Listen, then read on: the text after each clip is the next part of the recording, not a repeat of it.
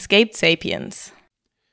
In the first episode of the Escaped Sapiens podcast, I speak with Gregg Suaning, who is a biomedical engineer based at the University of Sydney. Gregg worked for Cochlear in the nineties, improving the design of hearing prosthetics, and is now turning his expertise in neurobionics to the much more complicated task of constructing visual prosthetics. Gregg very kindly agreed to sit with me to explain some of the technology behind his work. We discussed the history of neuroprosthetics, about what it's like to be implanted with a hearing device, about the challenges faced in curing blindness, and about the current state of the art. It was a lot of fun to speak with Gregg. I hope you enjoy hearing what he has to say. I last spoke to you, it would be, I was a student of yours, so I, I was an undergrad student of yours in Newcastle, and it would have been ten or fifteen years since I last spoke with you. But uh, even back then, I was really excited about the research you're doing. It, back then, it seemed sort of sci-fi to me. Um, and so I'm kind of excited to speak with you and uh, see how things have progressed uh, in the interim. Um, but I thought what might be best is if you started by just explaining in a little bit of detail uh, what neurobionics and neuroprosthetics are before we jump into the specifics of, of what you're working on. Sure. Okay.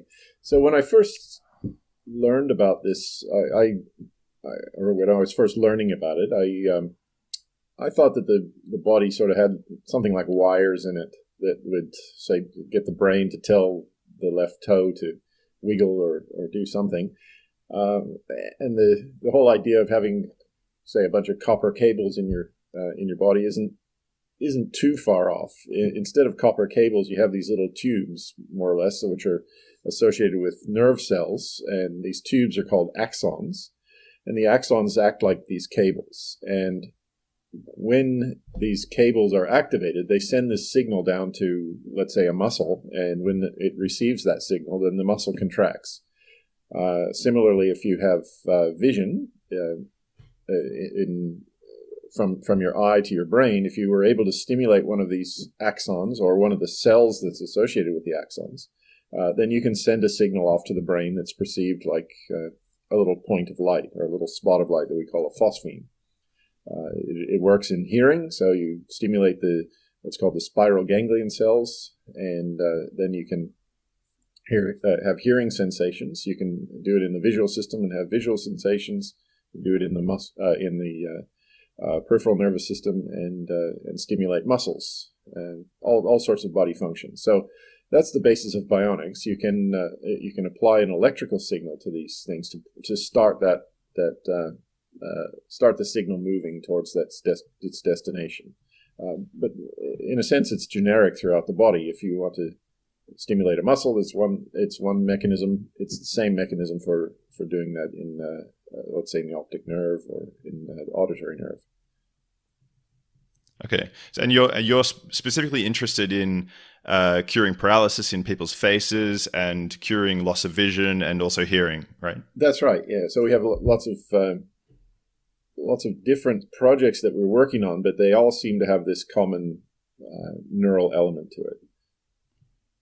How, how did you originally get interested in this? Was it, is it uh, for personal reasons? As in, did you have any family members that had uh, paralysis or, or anything along these lines? Or is it just curiosity and sort of the, the, the whole physics of the situation that interests you? Uh, I, my mother used to work for uh, what they called the Blind Society, and she would visit with... Um, Uh, with people that were blind, and, and she would, when I was younger, she would describe to me how debilitated they were, you know, how, what they could, what their limitations were.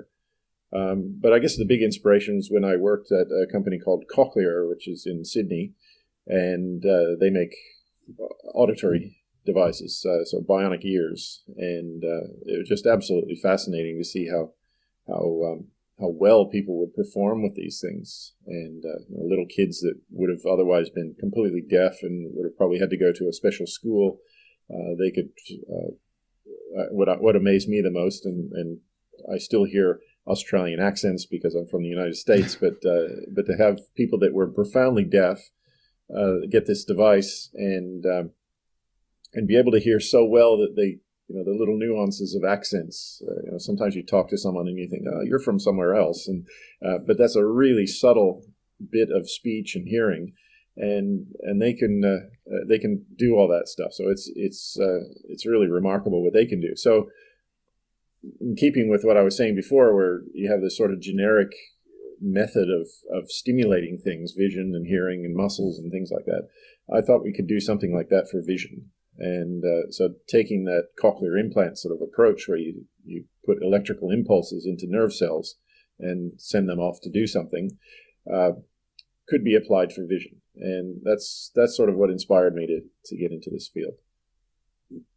I, I want to, um, before jumping into um, talking about the uh, the bionic eyes that you're working on, since people are going to be more familiar with the cochlear, I wanted to ask just a few quick questions there, if that's all right. Sure. Um, so you know, you, you, it was quite a few decades, it was twenty or thirty years ago that you first started at Cochlear, right? Uh, yeah, thirty, yeah, thirty years ago. So how, how has the technology progressed from when you first started uh, to now? Do we have, is, is are the devices, do they have true true sound now, or where, where are we at today, and, and where did it start? Yeah, it's it's interesting how how how slow things can be with um, uh, with medical devices. So the first cochlear implants were single channel devices. Uh, the company that makes Post-it notes, uh, three M, they were one of the the main uh, manufacturers of, of single channel cochlear implants, and they uh, you could basically tell when there was a noise. So if I'm speaking, uh, basically all the cochlear implant would tell you was buzz, buzz, buzz, buzz.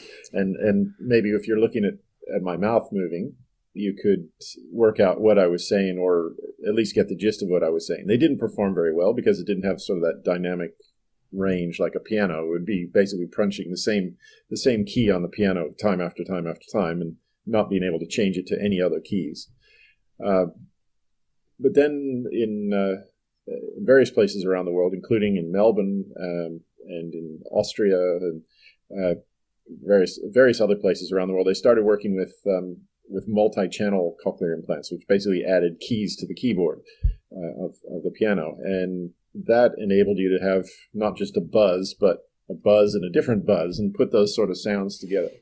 And that that built a platform that you could then use smarts, intelligence, to uh, uh, to take a microphone signal that is just a bunch of voltages, uh, uh, voltages that go up and down and up and down. What do you do with those things? It was, I guess, what the big the big quantum leap was. So it went from the single channel devices that just buzzed to multi-channel devices that were just incredible engineering that were put into the ear, but they weren't used to their uh, how they should have been used. Uh, there were some really smart guesses on how, how they should use them, but after quite a quite a number of years of study, they ended up with a particular method of of applying the, the electrical stimulation, and uh, and that really changed things. It, it went from people sort of being able to understand speech. When I first started working for that company, Cochlear, it was it was really remarkable if someone could speak on the telephone.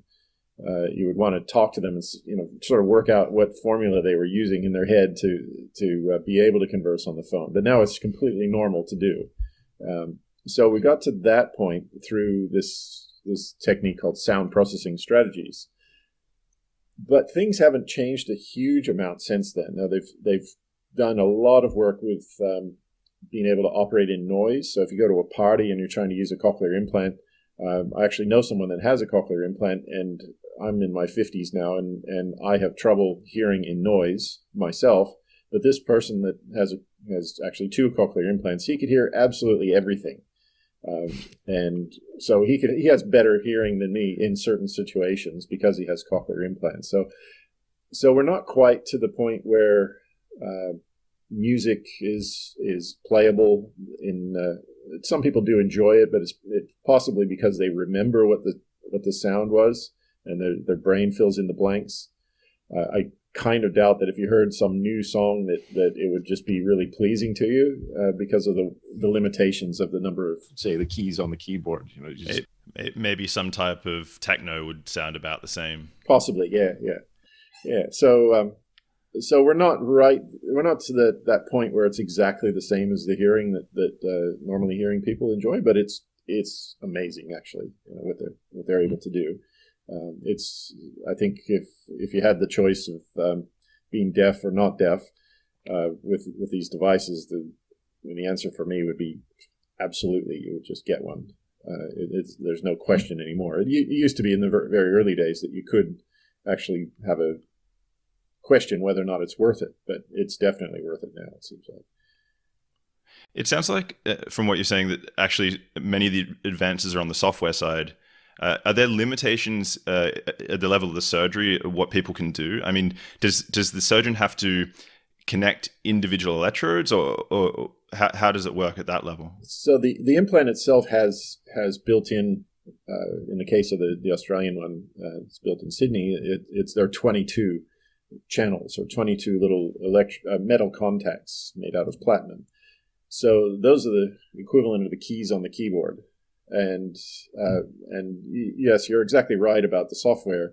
If I went up to a keyboard and started playing, you know, people would cover their ears and leave the room. But if someone's skilled at, at doing that, uh, played it, it's it's pleasurable and it and it makes sense. So what they've what they've eventually come to be able to do is is to have that that ability to take that microphone sound and translate it into electrical stimulation. And uh, uh, but it's primarily the um, the software that's making the big differences now. Uh, the big technological change that happened in the, I guess, mid to late nineteen eighties was um, was the ability to make these multi-channel devices. Uh, now that that platform is built, the platform that goes on, or the the, uh, the additional work on top of it has primarily been in the software, making the devices more reliable, uh, but not necessarily changing the number of electrodes. Um, And the reason, one of the reasons for that is that um, when you get your electrodes closer and closer together, they sort of stimulate the same nerve cells. So the one uh-huh. next to it stimulates the, uh, the same one that you're trying to stimulate. And, and the closer you get, the less difference there is between the two stimulations. So so that spacing uh-huh. is seems to be about just about right, just sort of at the limit that, that uh, you can deliver right now. Uh-huh. I, I wanted to ask... Um...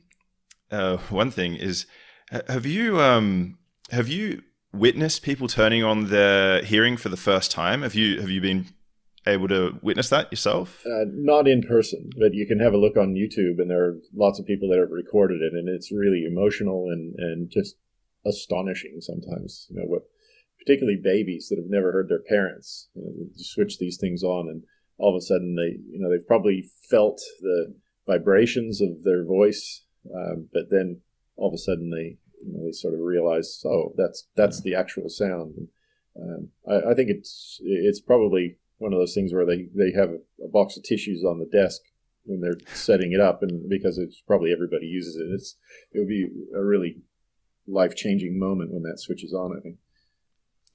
Yeah, I, I just wonder how it feels for you to know that your research goes directly into helping actual people. I mean, that's very cool, in, in my opinion. About uh, it's a nice aspect of what you do. Yeah, it's it's actually something I've missed a lot. We we used to um, when I worked at this company, uh, Cochlear. It was um, you'd have kids coming in for their tune-ups, if you will. You know, the uh, the adjustments of the parameters of their of their stimulation, and and it was really rewarding to see. And then when I left there to go work on vision, uh, the, the patient sort of connection was uh, what we found is decades away. And uh, so that that uh, instant, I guess, in, instant uh, feedback, I guess, we had with uh, with cochlear implants, where you could see people benefiting from it directly. That that was that was really quite wonderful. But uh, we're not quite yet there yet with vision prosthetics yet.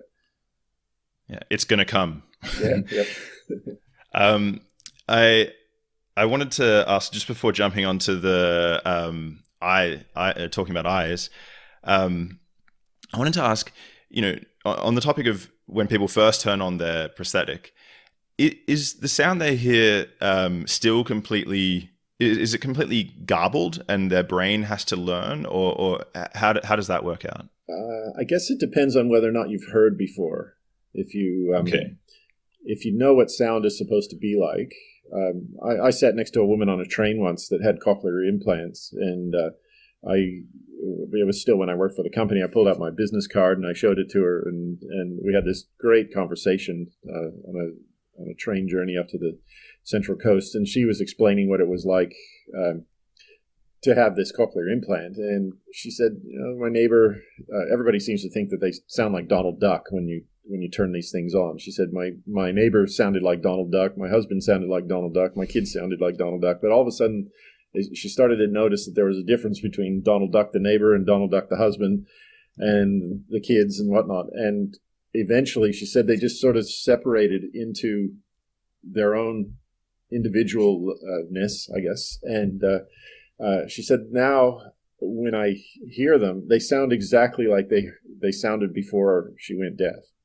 And uh, I just found that amazing. And but there's not enough, going back to this keyboard analogy, there there aren't enough keys in the keyboard to, um, you know, twenty-two channels to give that full spectrum of sound. So that's the brain filling in all the gaps and saying, all right, well, that sort of buzzing and popping sound should sound like smooth speech. And so the brain just does that in real time. And and, uh, uh, and I think that she's, she said there is no difference now, in her opinion, to the sound that she heard before and the sound now for speeches, speech anyway. It's uh, on the um, going back a bit to when you were talking about your friend being able to hear in uh, in loud parties better than you. Um, one thing I was curious about is, you know, you could get to the point where this becomes where maybe not better than human hearing, but where you have other abilities. So, for example, I know that people in cinemas can dial their uh, their implant into, uh, so they're not listening to the speakers, but they're listening to um, a radio signal. Uh-huh. And I was wondering, you know, could could people with hearing aids, you know, hear deeper sounds, or could could they dial into a police scanner or something along these lines? Are there some benefits? Yeah, yeah they just started. Um The, the company in Sydney, they, they've just started recently having uh, Bluetooth connections to telephones. So I think they first started with iPhones, and then they moved on to Android phones more recently. And you just have, it's it's like a Bluetooth headset, but it's built into your head, and you don't have to have any wires connecting between that and your uh, and your implant. So um, yeah, they're, I think they're already there, so that you can have conversations uh, completely. Uh, completely wireless and uh, and sounds that no one else can hear. That's very cool.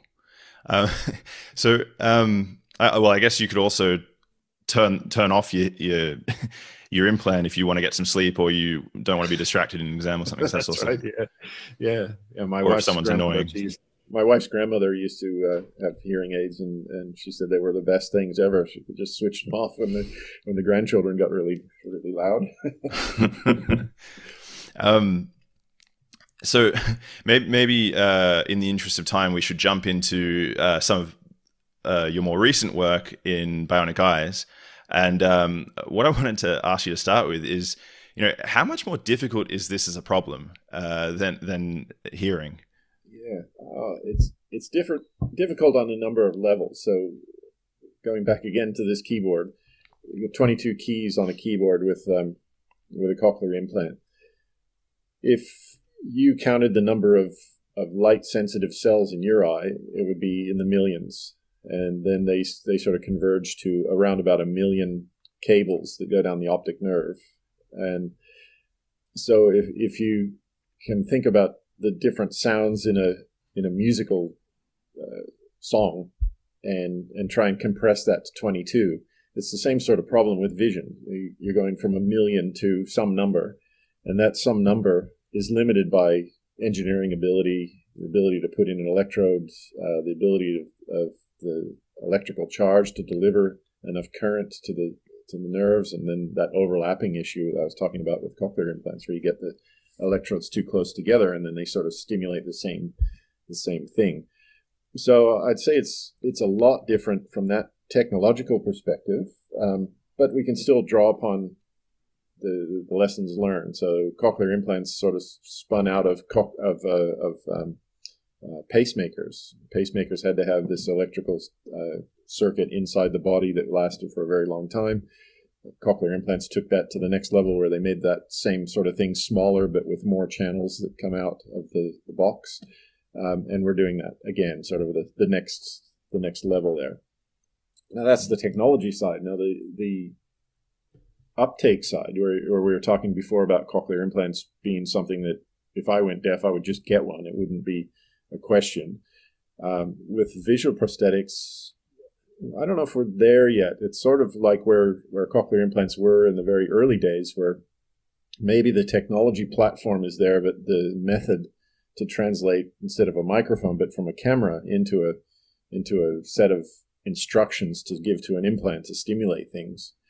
Uh, we're not there yet. We don't really know what that magic code is to uh, to convey vision and, and to be able to uh, to make it enjoyable. So if if you look at the first generation of, of visual prosthetics, and there have been people that have been, been implanted with bionic eyes, they uh, uh, they kind of don't enjoy them that much. And because of that, those limitations in the technology, I think, and and, and it could also be that, that algorithm, the, the software that uh, that could there could be a breakthrough like there was in around nineteen ninety-six in cochlear implants, where it went from not very good to really good very quickly. Uh, so we don't know we don't know what we're no, what we don't know. You know, we don't know where what that magic formula is, and we don't even know if there is a magic formula. Um, but where things are now is people are trying to develop more channels so that we can manage this crosstalk between the electrodes. Um, also work on the algorithms to see how best are these things delivered, and trying to understand what people actually want. Um, it's it's kind of tricky to get um, volunteers for these these projects because of management of expectations. Uh, there was a sh- television show in the nineteen seventies called the Six Million Dollar Man, and it had... Um, this guy that had a horrible accident and he got a bionic eye, but he could see perfectly into the next city. It was, uh, you know, just completely far-fetched. And people around about that age that might have seen that television program, they might expect that a bionic eye can do that. And it definitely can't at this point in time. Maybe someday, but not yet. So managing those expectations is, is difficult, and, and you don't really have a product that people will want to buy unless there's someone raving about it saying, look at how great this is. So if if expectations were high, does that mean, so in the beginning, did people have high expectations, or did they think you were crazy? Did you get lots of support initially, or? Uh, I think it's such an emotive thing that uh, I didn't have too much trouble uh, talking people into the idea that there was a, uh, you know, some possibility of doing this. Now, a lot of people said, "Oh, don't bother. You know, it's it's been tried, and nobody nobody was able to do it." But yeah, it wasn't wasn't so much trying to get people to believe in it. It was it was actually delivering. It, it's it's the hard part, uh, delivering those uh, the potential, I guess, is what you what you think you should be able to deliver relative to what's mm-hmm. possible right now. So, so what is the actual device you're building? What could you tell me a little bit about that? Okay, so it's uh, we call it the Phoenix ninety-nine, and the and Phoenix is something that rises from the ashes. And the reason we think we've risen from the ashes is because because of the way that the money comes with uh, uh, with research. Uh, you get a grant, you run through that grant, you get to where you, you know, as far as you possibly can, and then the money stops. You don't lose your funding; it just ends. It's not a. It's it's got a finite cycle to it, and then then you need to find other other mechanisms of funding. So several times throughout the project, we've got to the end of our funding, and you sort of go, "What next?" And then all of a sudden, there's some opportunity that uh, that comes up, and it uh, it allows you to go to the next next stage. So so this Phoenix ninety-nine device that we have. It has a number associated with a ninety-nine, which means there's a, there's a ninety-nine electrodes on it. So you can imagine the television or the computer screen that you're looking at right now. It, uh, what are they? You know, it's sort of the, the very lowest resolution is six hundred forty by four hundred eighty pixels. So it's a million, at least a million dots, uh, around a million dots, and. Uh, When you reduce that to one hundred, you can imagine what sort of pixel uh, pictures you can convey. Not a lot. Uh, now you can Mario, Mario, original Mario. Yeah, maybe letters, um, outlines of doorways, uh, light and dark, which is important for people. Um, so it's not nothing, but it's not everything. And I think people's expectations about everything is is has to be managed really carefully. But um, the device, it, uh, it it's a two-part device, and the reason it's a two-part device is because we want to be able to expand it later. So the first part of it is a is very much like a cochlear implant. It sits behind the ear. It's implanted behind the ear, and it has uh, some electronics in it that receives a radio signal from outside. Uh, it also receives its power from outside in the same way that uh, uh, mobile telephones now can have this wireless charging. You just sort of throw it onto a table, and uh, that's that's using this principle called inductance. And uh, so yeah. you get the power across from the inductance, and you can turn on and off that signal to, to send data through, uh, or you can vary the voltage on that signal to get data through. So that part behind the ear receives instructions. It then works out how much current is the stimulation going to require, and it sends that precise amount of current down uh, two wires that go from behind the ear to the eye, and those uh, that current that's sent drives this other uh, second implant. Uh, the second implant does uh, essentially multiplexing. It will take the signal that comes down this little two-wire uh, cable, and it will say, all right, well, it's telling me that I need to stimulate electrode number seventy-three with this much current for this much, this this long of period. Um, and then it will repeat that and repeat that and repeat that, very much like a, uh, I'm not quite sure how it works with uh, with live video these days, but in the olden days when you had um, a movie, you would have a frame and then another frame and another frame. And if those frames sort of flashed in front of your face quickly enough, it would look like continuous motion. And that's uh, that's sort of how we we put together the software now. We have um, pixels that make up the sort of dots inside the frame. The frame itself shows a visual scene, and then the next frame will show how that visual scene has changed since the last frame. And um, and that's that's how this, the the that's our way of, of structuring the uh, uh, the software. Now, it could be that there's a totally different way of, of structuring that software that more, is more effective. We just haven't discovered it yet. So uh, so this so device what, is... So, yeah. so what I understand, you, you have an item in the eye itself, and then something behind the ear, and that eye stimulates the retina? That's right. Yeah. So so the implant that's in the eye has uh, has some electronics associated with it, and it has a little cable that goes from the outside of the eye into the sort of be- beneath the white part of your eye called the sclera.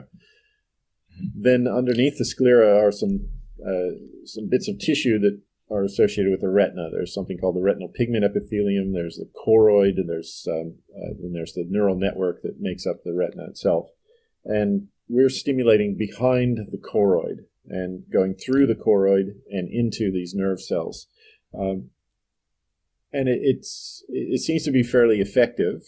Um, Because we're behind this layer that's called the choroid, it means that we're slightly further away than we might like to be with um, uh, with the distance between the electrodes and the nerves that we're trying to stimulate. That has good aspects and bad aspects to it. Uh, the good aspect is that if um, if you have something that happens, ele- an electrochemical reaction on the surface of the electrodes, which does take place, uh, then if there's damage to the tissue, you're just damaging blood vessels. You're not damaging neurons. Um, you could go directly into those neurons, but then you run the risk of those electrochemical reactions actually killing off the thing that you're trying to stimulate. Okay. So there's an advantage to being somewhat far away, and the same sort of thing is happening with cochlear implants. They're uh, they're actually stimulating through a, a, a very thin layer of bone that's made out of co- the, you know, the cochlea is is comprised of, and so they're not directly touching the nerve cells that they're trying to stimulate when they uh, when they use these these things. And so we're using the same sort of principle. Um, Can I ask, where where does the signal originate from? Do you need a, a camera as well, or like the guy from Star Trek, or how does that work? Yeah, you need a camera to capture the visual scene, because what uh, the disease that you might go blind from will kill off these this layer of cells inside your eye called the photoreceptors.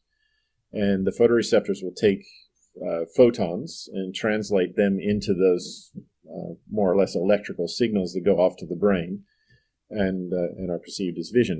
Everything else works in in particular diseases. Um, retinitis pigmentosa is one of them, and, and this one that we'll all get if we live long enough called age-related macular degeneration. Um, So it leaves this sort of neural network alive, but the very first layer of it, the photoreceptors, are dead. So what we need to do is bypass those photoreceptive layers and go to other cells that are inside that network. Um, so there, the two that are of most interest are the called the bipolar cells and the uh, the retinal ganglion cells. So if we can stimulate either one of those, or or a combination of those things, which actually might be better, um, then you can convey spots of light that are perceptions that are, that people can sort of point out and draw. You know, what what does it look like? And they get a piece of paper and they'll actually sketch it out for you. And, and uh, sometimes it looks like a star in the sky, and sometimes it looks like um, a blob. Sometimes it looks like a puff of smoke. And and managing all that, um, if you can sort of think about that in terms of what it would sound like, puff of smoke might sound different than the, than a spot of, uh, you know, just a single spot that looks like a star. Um, so in the visual sense, there's there's a lot of work to be done that, that sort of controls those those perceptions, you know, so that they become meaningful. If you can, uh, going back to the Mario uh, game, you're you're talking about, you know, it's just a bunch of dots, and those dots are configured in a certain way. And if you can configure them in, in a particular way, then you're you're all fine. But um, uh, but if you don't have control over those, and the, the dot on the right is twice the size of the dot on the left, and you don't really get much of an image out of that. Uh, or you have to learn how to how to make it make sense mm-hmm. to you, and that might be the same as that lady on the train I was talking to, where the brain fills mm-hmm. in the gaps and figures it all out. Have you heard of many years ago the, there was research where people would uh, put glasses on to invert their vision, and after living with these glasses for a week, they would be able to deal with it as though they had normal vision, riding bikes, living their daily lives. So there's there's some evidence, it seems, that your brain should be able to deal with a scrambled image and reconstruct. Yeah, I, th- I think we're going to have to rely on that. And I, I'm sure that we rely on it with cochlear implants. There's at least some of that happening, uh, probably a huge amount of it happening. With with vision, I think it's um, it's probably helping even with the, these early days uh, versions of, of the implants. Uh, I've I've seen videos of people that have been fitted with these devices, and they're able to sort of sit at a, a table setting, and they'll be able to pick out where the glass of water is, where the where the fork is, where the knife is, and that sort of thing.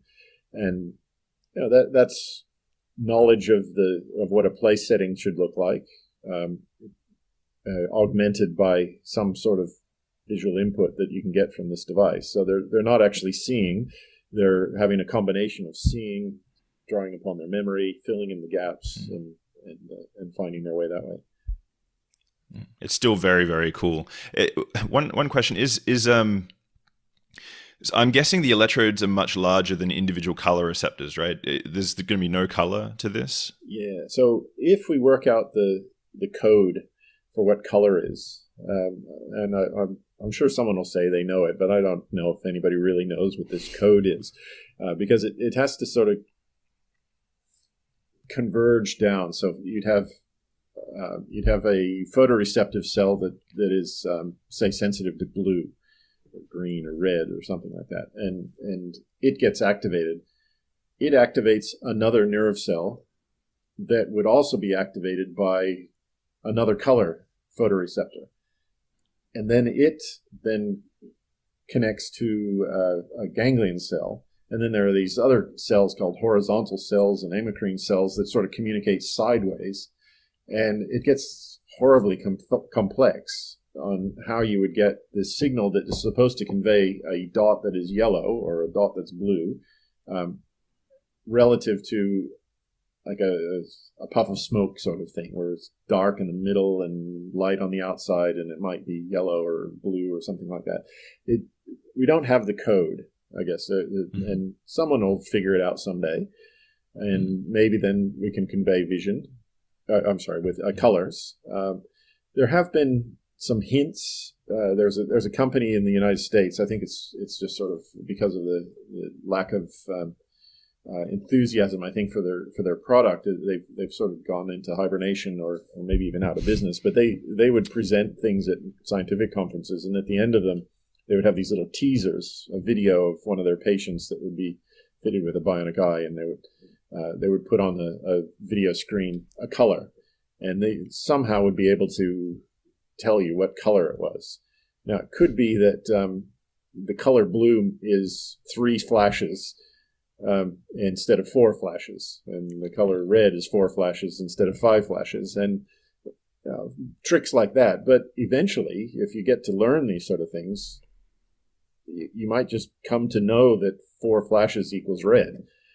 And uh, and if your brain works quick, quickly enough, it might eventually come to the point where there's no difference between the red that you used to see and the red you see now with, with the equivalent of four mm-hmm. flashes. So uh, a whole lot of unlocking of brain power that, uh, that we could uh, tap into, I think. So if you were a betting man, is this something you think is coming on the horizon? In, you know, if I gave you fifty years, uh, this is something that is going to be unlocked? I think so. Uh, with cochlear implants, the platform that I was talking about, you know, you have a you have a device that just accepts commands. It's uh, it's sort of like those um, uh, sort of like Chromebooks are now. You know, Chromebooks just they require connection to the internet, and uh, and you have to get all the information from the internet instead of from the actual local machine. So in a, in a sense, those those cochlear implants and, and today's bionic eyes are are these sort of dumb terminals. You just tell them what to do. Uh, and if you can tell them what to do and they can respond to those instructions, then you have this, this vast range of things that you could tell it to do. And if you can unlock that code, um, and someone might do it, and maybe they've already done it um, with the, the thing I was talking about with the company mm-hmm. in the U S. And uh, and then I think, yes, you could you could potentially have blue and red and yellow side by side, and, and be able to have uh, uh, maybe all shades in the, in the or all colors in the middle uh, somehow conveyed. I I just don't I don't know the formula. Maybe someone does. Maybe someone will learn it. But I think in fifty years, it, yeah, you you probably have something like that. This must be super exciting for people who are blind hearing about these developments. I I wanted to ask. Um, Why why do you put your implant in the eye? What what's what's the benefit over that over you know directly uh, connecting with the visual cortex? Uh, yeah, for example, they did some work. Um, a fellow by the name of Giles Brindley um, in London in the nineteen when was it? I think it was about nineteen sixty-eight or nine, and he implanted uh, I think it was about eighty, eighty electrodes into the visual cortex. Uh, of a few different patients, and they saw spots of light, and that was really set the world on fire when when he uh, when he reported on this stuff. You know, it was probably the first, or it was the first time a sense could be sort of duplicated in, in an electronic way. But the the issue was that if you if you sort of take your hand, the palm of your hand, and even your fingers, and you sort of put it on the back of your head, that's the whole area of your brain that uh, is dedicated to vision. So you can imagine trying to have high resolution uh, electrodes, you know, close together, metallic things over that whole shape. You know, I'm looking at my hand now, and it's uh, it looks like about one hundred twenty millimeters long and about eighty-five millimeters wide. And if you're going to space them at Uh, half a millimeter each. That's that's a lot of electrodes, a lot of wires to get to places. Um, so it's it's sort of the it's like how a stream ends up into the ocean. If you can tap into the stream, which is at the retina, you can uh, maybe have a lot more control over what's in that uh, in that stream than the influence you might have in the whole ocean. So the, the if the visual cortex is the ocean, and the, and at certain parts of the retina are the stream, uh, the control is better, uh, we think, at the uh, uh, at at the sort of source, I guess you'd say. Um, now there are people that are still working on this. In fact, at uh, at Monash University in Melbourne, uh, they're they're working on these uh, things they call tiles that they put they, they inject them into. Uh, Uh, into the uh, the brain tissue, and uh, uh, they've they've done some work in uh, preclinical studies, and it seems like it's it's a, a viable approach to get spots of light. Now we can we can do deliver spots of light along in the retina. We can do it by stimulating the optic nerve. We can go to this area called the lateral geniculate nucleus, and all of these all of these locations along the visual pathway will produce a spot of light. So the production of a spot of light is one thing, using it is another. So I think it's, uh, in the, when you're talking about the visual cortex, it's the number of, of and, and in the retina to, to, to a similar extent, it's the number of spots that you can deliver and how well you can modulate those things, how you can uh, you know, make them go differently than another one. To be honest, if I was a blind person going through a surgery to restore my vision, I'd prefer having a surgery not on my brain. Uh, if possible as well. Could, could I ask, have there been clinical trials yet with the device you're working on? Uh, sort of.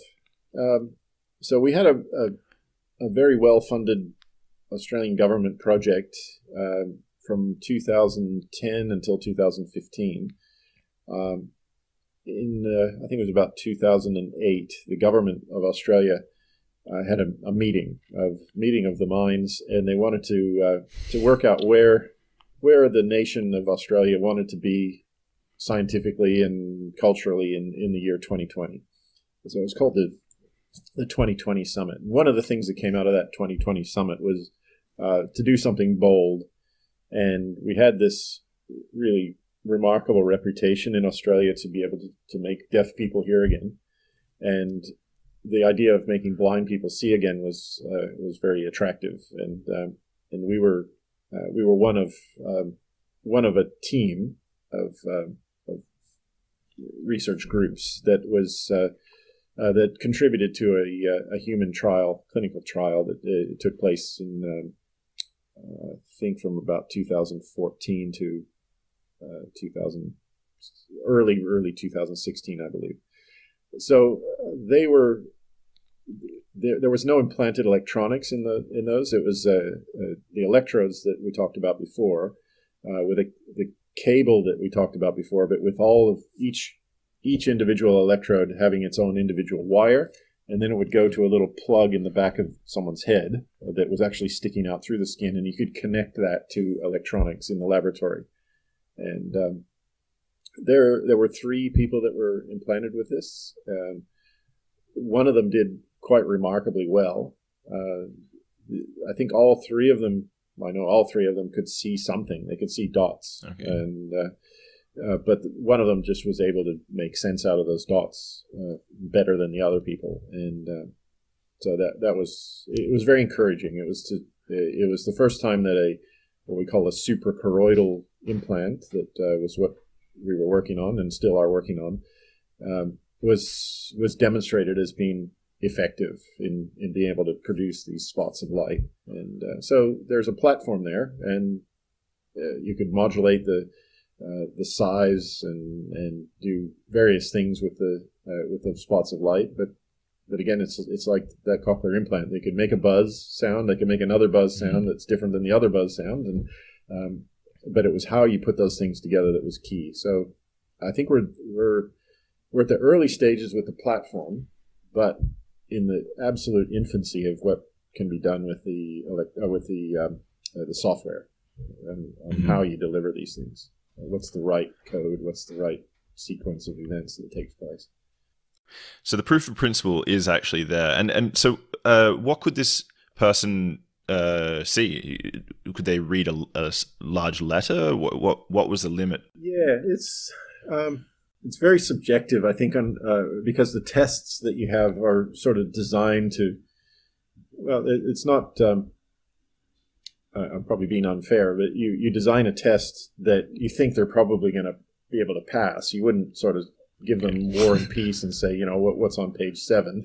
Um, yeah. After all, you want funding at the end of the day. That's right. So, so if you have a, a big video screen and you're projecting the letter E, uh, one measure of success could be, can you tell us where the light part of the E is relative to the dark part of the E?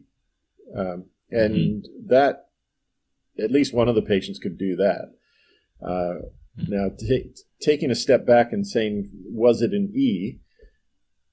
I actually think she could tell that. I think she could tell at least similar characters might look the same. You know, like a, a an E and an F might look almost identical.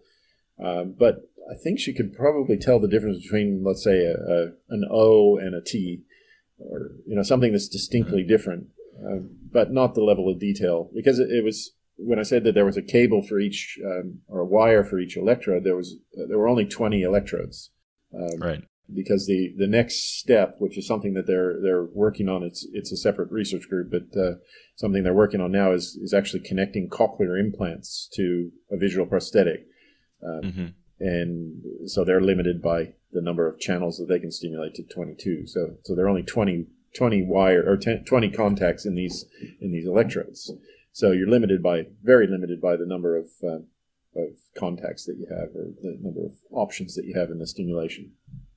So did you oversee that particular experiment? Did you did did you need the box of tissues? Was she ecstatic? Yeah.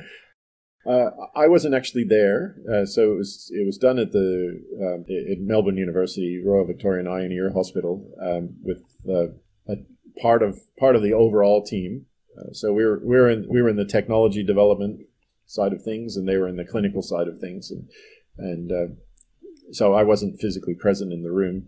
I met I met the lady a couple times that uh, that did really well, uh, really nice lady that uh, uh, I believe she was a nurse before. So she had this sort of medical interest in in, in doing this. So it was, um, and it was exciting for us to to understand that, you know, that, that we were in this whole concept of this what we call suprachoroidal stimulation. That was something we worked on for years and years. We we were putting it in different locations of the uh, of the retina, uh, putting it on the top of the retina, trying to detach the retina, put it underneath the retina, but then.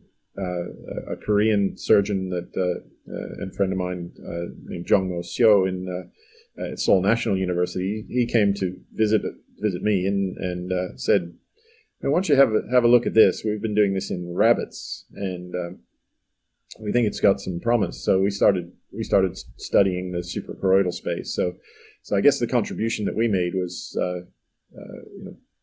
pursuit of that as the, the location that, that we should stimulate. Um, but the rest of it was, uh, you know, this, this clinical team in Melbourne. Um, I, I realize our time is running out. How, how much more time do you have, just so I can gauge? Because I've got a, a couple more questions, but I could also wrap up depending on, on how you're feeling about things. Okay. Um, I do have something at nine thirty, so I've got seven more minutes, but I could probably be five minutes late to that.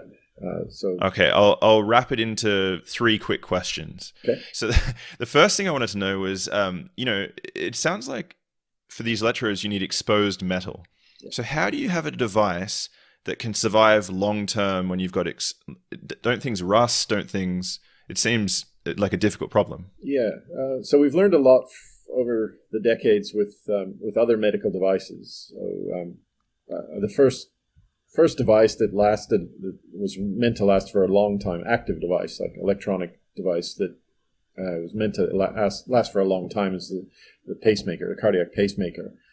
Um, in Australia, they made some really important breakthroughs on being able to keep the electronics viable for a long, long period of time by making the, a, a hermetic capsule, like a, a sealed chamber that the electronics went into. And that was done with titanium and ceramic and uh, uh, and silicones and things like that. So we we learned that silicone and, and ceramic and, and titanium were pretty good materials to, to use.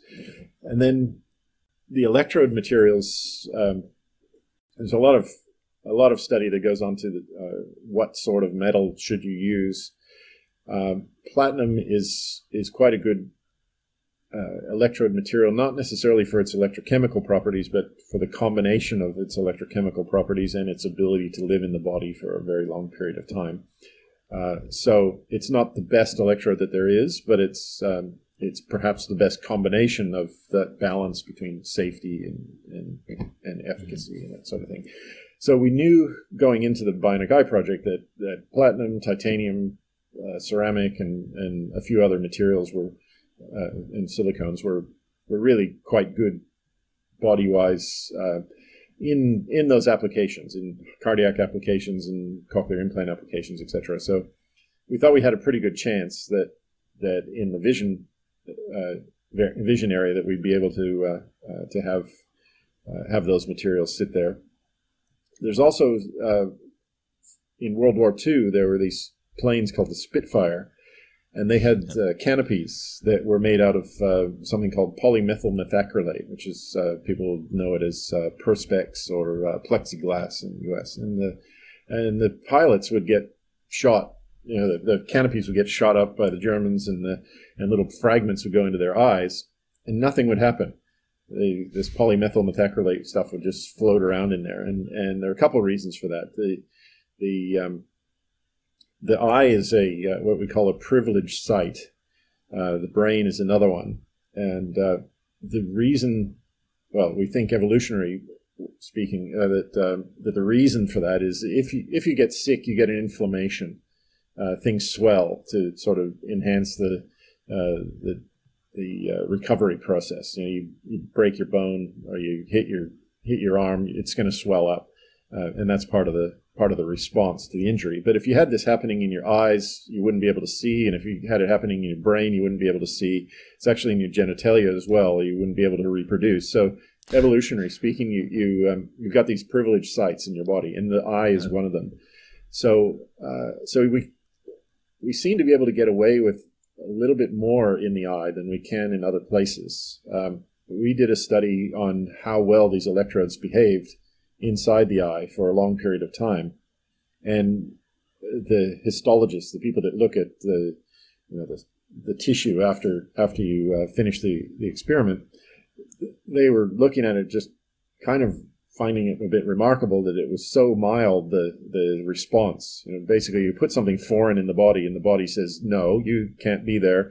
Uh, we're going to destroy you. And if they can't destroy you, what they'll do is, what the immune system will do is sort of wrap tissue around that, that foreign thing and uh, and make it so that they can just sort of live together. And if you, if you ever work with wood, uh, you, you get a splinter. If you've ever seen that splinter, when it eventually comes out of your finger, it's it's sort of encapsulated in some tissue. And that's the immune system just saying, well, you don't belong here. Uh, I'm going to get rid of you. And then giving up after a while saying, well, okay, you're stuck in there pretty good. So what I'm going to do is wrap some tissue around you that looks like me. That doesn't happen so much in the eye. It does happen a little bit, but not not anywhere to the same extent. So so we think we might be able to get away with some other materials in the eye. We just haven't... Uh, We haven't explored a great deal of the other other options. So we're taking the conservative option and saying it works well with cochlear implants, works well with pacemakers. Let's not rock the boat. We've got enough problems to solve. Let's uh, let's use those materials. It's nice that nature throws you a bone in that regard.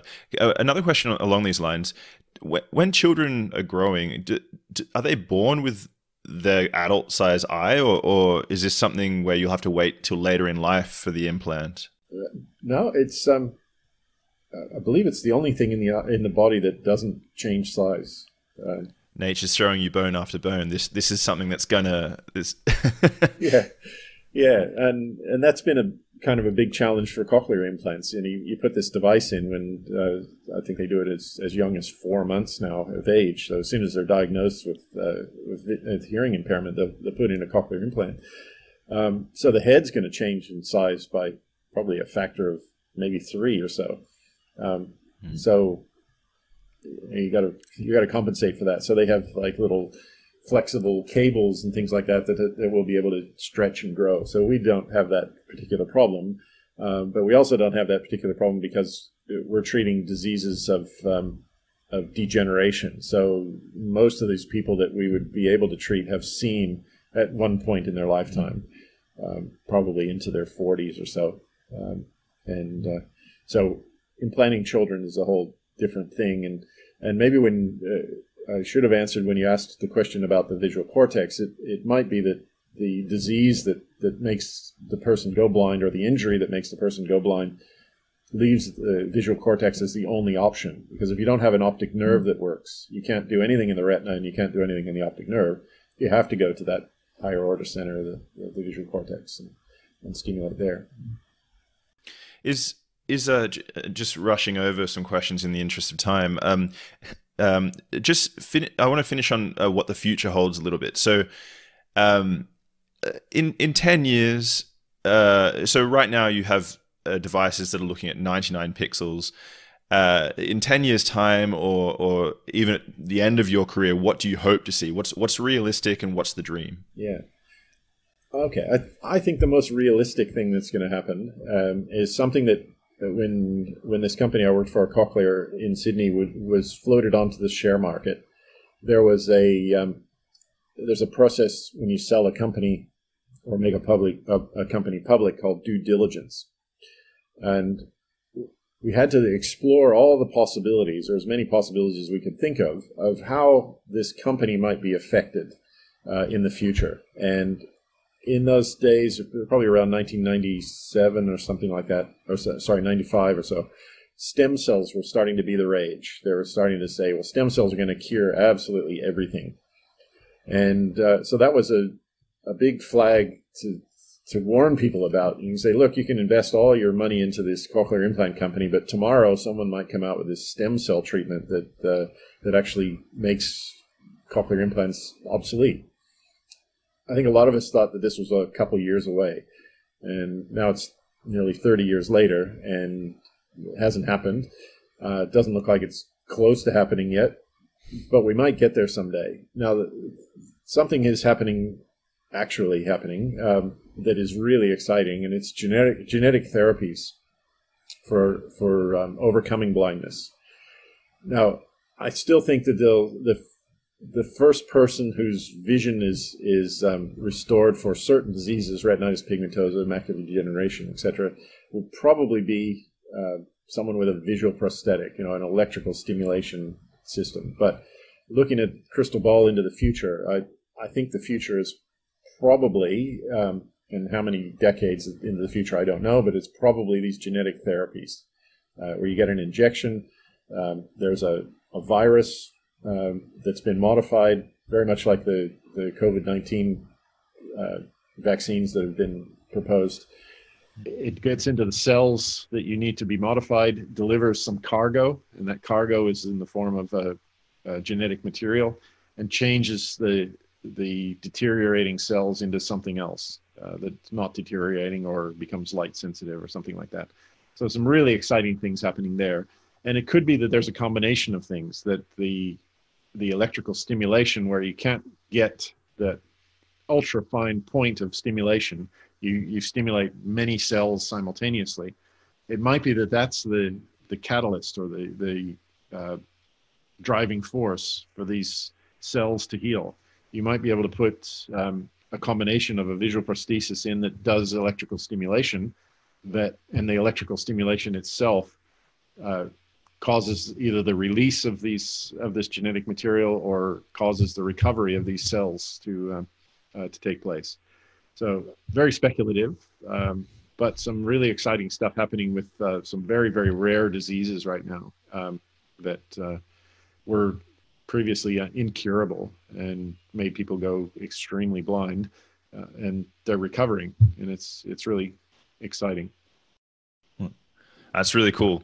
I I uh, I'm, I want to just finish off with just a few uh, quick sort of, since I started off saying this is sort of a sci-fi uh, type of research, um, back to your the, the cures you're working on, you know, I, it, I, I'm I'm thinking, you know, you, you could do some really cool things. You could have uh, head head cinema, Kopfkino, you'd say in German. Uh, mm-hmm. If if you, you if you can read someone's optic nerve, uh, as well as uh, as well as uh, stimulate the optic nerve, then maybe you could record what someone is seeing with their eyes.